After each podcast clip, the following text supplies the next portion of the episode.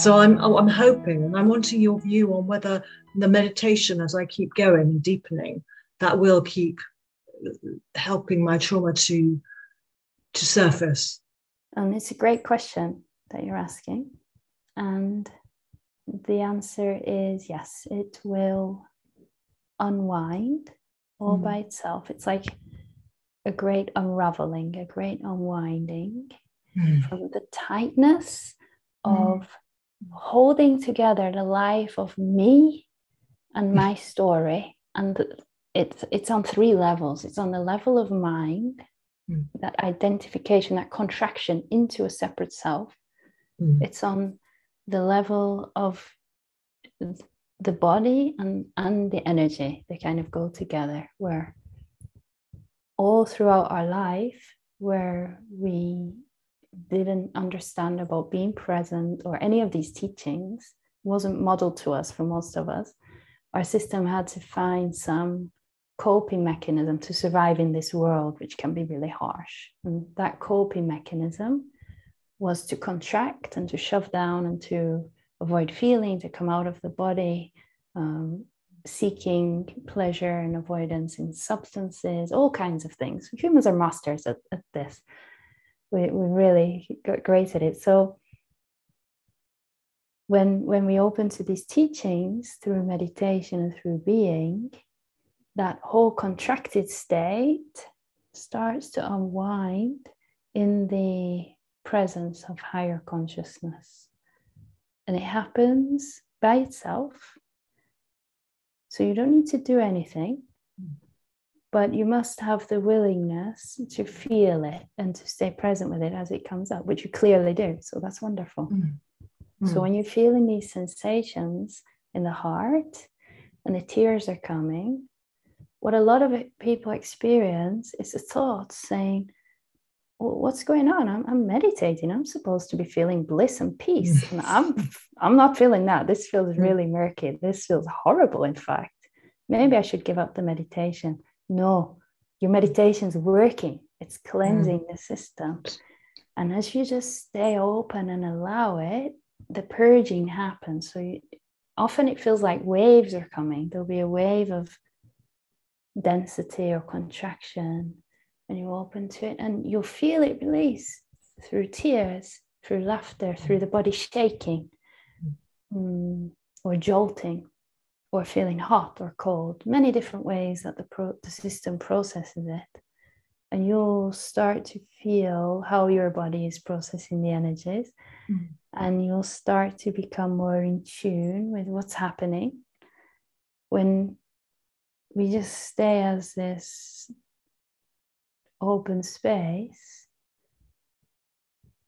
Then, as the unwinding is happening, the insights just arise, and often there'll be a seeing of where the contraction came from, but it's not necessary or needed. Or there'll be an insight of what's happening. And you just allow it all to unfold. And this is the most wonderful, healthily addictive thing that one could experience in life. And I know what you mean. I had that same feeling where I just wasn't interested in anything else, only mm. this. Mm. And I would just lie down on my bed and just love feeling the sensations and the aliveness within and the magic of witnessing the body healing itself without wow. any effort. Wow, thank you so much. That, that really means so much to me. Yeah. I haven't had that reflection. It's just something that I'm noticing. I mean, I'm, it's early days, you know. How I uh, and I, I, I don't. There's no ending. I don't. I just. I'm just going with it. Yes. Yeah, yeah. And, and it's important to remember that there is no end because the mm. mind sometimes can jump in and then mm. want to get to that end point when all the trauma is released and then I've made it, then I've got there in spiritual terms, then I'm enlightened. But that's not what it means to mm. be enlightened or awakened. What it means is to recognize that the, the temporary and changing forms are not who I am. I'm this awareness that's witnessing them. Mm. And the the body, the energy, the mind, it, it can't be perfected. It, it, the nature of it is imperfection. And so we stop seeking perfection in that and discover the perfection that's already here in the formless. And just abiding as that allows for the healing to take place. Mm-hmm. And it, I haven't found an end to it. I still experience energies coming up, mm-hmm. traumas coming up, mind comes, but it's not a problem anymore. It's mm-hmm. just allowed. The process just continues, the unfolding continues. And then I, I, am getting all, you know, I'm getting stuff that's happening. You, you know, I can't sh- shut myself off from my family or some people or events so there's always challenges, however, however reclusive I am, it's still happening. You know, yes. It, to, to, to trigger more stuff. And, yeah. yeah. Yeah. And that's great that you see that the challenge is life supporting you on your journey because. Mm-hmm. every time we're triggered then it means there's something for me to see here there's there's an opportunity for a healing for a releasing to see where the mind is identified with a position or where there's an emotion that hasn't been processed. So if you truly want to accelerate on this path, then you will pray, life, please bring me, bring me the challenges, show me everything. I want well, it all. I'm not sure I'm quite as enthusiastic as you.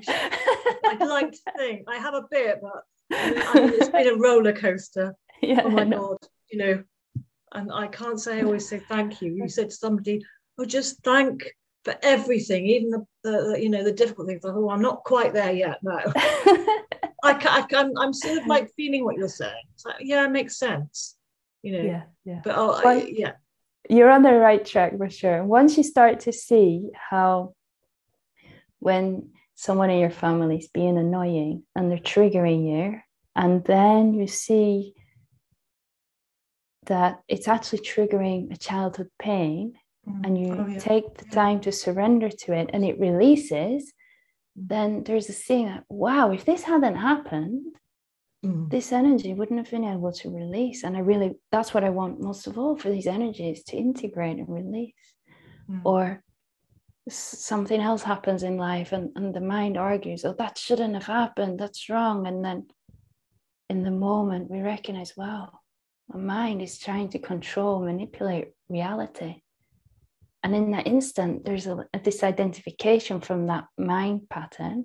And then there's a seeing, wow, if this hadn't happened, mm-hmm. then this seeing of how the ego is still trying to hold on wouldn't be here. I've actually become more conscious because of the challenges. And it's yeah, very I mean, humbling. Absolutely. I mean, one of my main things is, or has been, wanting everybody to love me, or not everybody, well, probably everybody, wanting people to love me. And then something happens, I think, no, I'm not consciously thinking they don't, but it's, you know, it, I'm, I'm being a bit rejected or, you know, my daughter's a bit fed up with me or whatever. That, that I find that's, that's one of the most challenging, but also liberating possible things that's, that's going on. Yeah, you're not alone. That is one of the most mm. common feelings that we become aware of that exists inside of us. And if it's unconscious, then it acts out unconsciously by trying to manipulate people or control people into loving us, or by trying to project externally a self image that we perceive as lovable.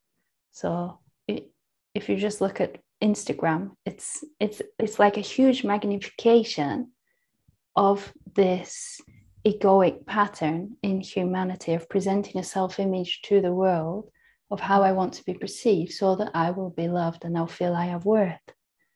And underlying that is the unconscious feeling that I'm not lovable, I don't have worth. Mm. So to become aware of that, to become conscious of that, is it's like a milestone in our spiritual awakening. And once we become conscious of it, then, and often this is a, a feeling that it, has got deep roots inside of us mm. because it goes right back to our mm. childhood for most of us, because our parents didn't have the capacity for unconditional love and we recognized it And our mind as a child interpreted their behavior as rejection and feeling they mustn't love me because I'm not worthy of love. But actually, what was happening is our parents just weren't capable of unconditional love, they didn't know it. So it goes very deep.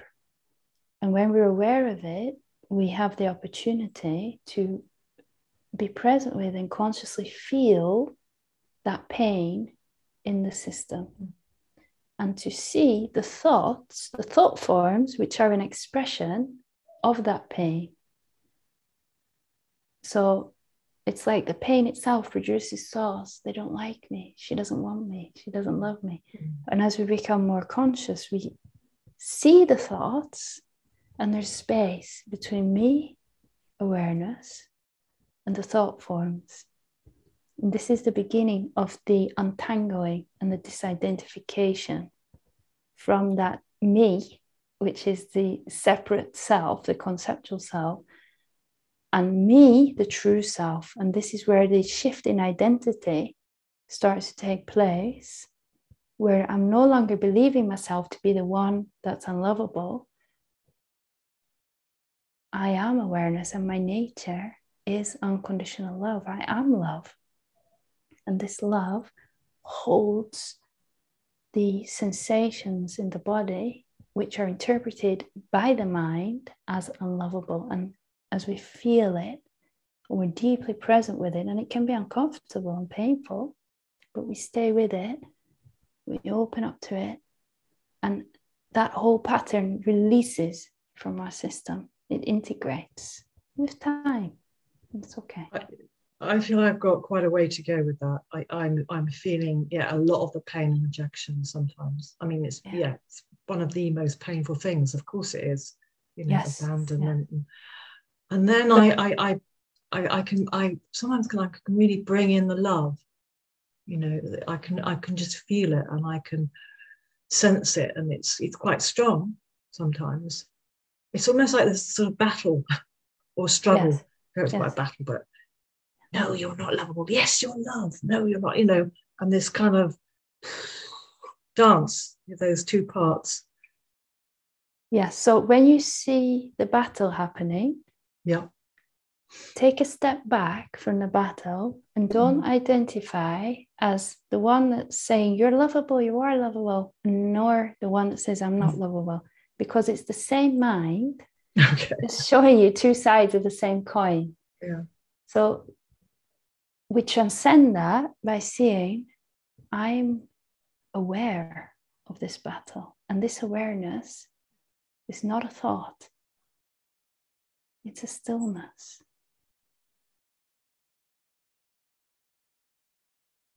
And would you say that that stillness and awareness is, al- is also unconditional love?